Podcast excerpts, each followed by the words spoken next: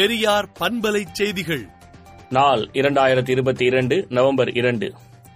அரசியல் சட்டத்திற்கு விரோதமாக கவர்னர் ஆர் என் ரவி செயல்படுவதாக மதிமுக பொதுச் செயலாளர் தெரிவித்துள்ளார். அண்ணன் தம்பி உறவு எல்லாம் ஆயிரத்தி தொள்ளாயிரத்தி எழுபத்தி இரண்டாம் ஆண்டிலே முடிந்துவிட்டது, திமுக தான் எங்கள் பகையாளி என முன்னாள் அமைச்சர் ஜெயக்குமார் கூறியுள்ளார். கோவை கார் வெடிப்பு சம்பவம் தொடர்பாக உக்கூடத்தில் என் ஐ ஏ அதிகாரிகள் சோதனை நடத்தி வருகின்றனர்.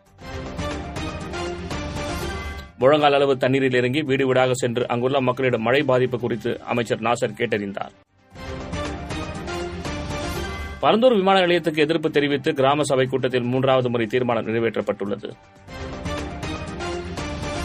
கடந்த பத்தாண்டு கால ஆட்சியில் சென்னையை மட்டுமல்லாது தமிழகத்தை அதிமுகவினர் சீரழித்துள்ளனர் என முதலமைச்சர் மு க ஸ்டாலின் கூறியுள்ளார்.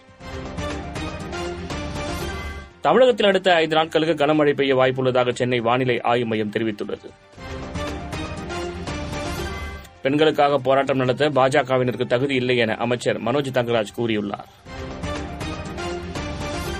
இந்தியாவின் வேளாண் மற்றும் பதப்படுத்தப்பட்ட உணவுப் பொருட்களின் ஏற்றுமதி நடப்பு நிதியாண்டில் இரண்டாம் காலாண்டில் இருபத்தைந்து சதவீதம் அதிகரித்துள்ளது.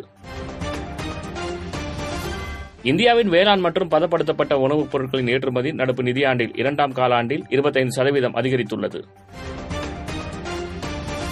தொங்கு பாலம் விபத்தில் உயிரிழந்தவர்களுக்கு அஞ்சலி செலுத்தும் விதமாக குஜராத் முழுவதும் இன்று துக்க நாள் அனுசரிக்கப்பட்டு வருகிறது. நிலக்கரி சுரங்க ஒதுக்கீடு விவகாரம் தொடர்பாக முதலமைச்சர் ஏம்நாத் சேரனுக்கு அமலாக்கத்துறை நோட்டீஸ் அனுப்பியுள்ளது. தெலுங்கானா மாநிலம் ஹைதராபாத்தில் இருந்து தொடங்கிய ராகுல்காந்தியின் பாத யாத்திரையில் நடிகை பூஜா பட் பங்கேற்றார். பயனாளர்கள் தங்களுக்கே மெசேஜ் அனுப்பிக் கொள்ளும் வசதி குறித்து வாட்ஸ்அப் நிறுவனம் பரிசோதனை செய்து வருகிறது. அமெரிக்காவில் ஹாலோவீன் கொண்டாட்டத்தில் மூன்று குழந்தைகள் உட்பட பதினான்கு பேர் மீது மர்ம நபர்கள் துப்பாக்கி சூடு நடத்தினர். தமிழ்நாடு மீனவர்கள் மூன்று பேரை நிபந்தனைகளுடன் விடுவித்து இலங்கை நீதிமன்றம் உத்தரவிட்டுள்ளது. இஸ்ரேலில் நான்கு ஆண்டுகளில் ஐந்தாவது முறையாக நேற்று பொதுத் தேர்தல் நடந்தது. இந்த தேர்தலில் பெஞ்சமின் மீண்டும் பிரதமர் ஆவாரா என்கிற எதிர்பார்ப்பு எழுந்துள்ளது.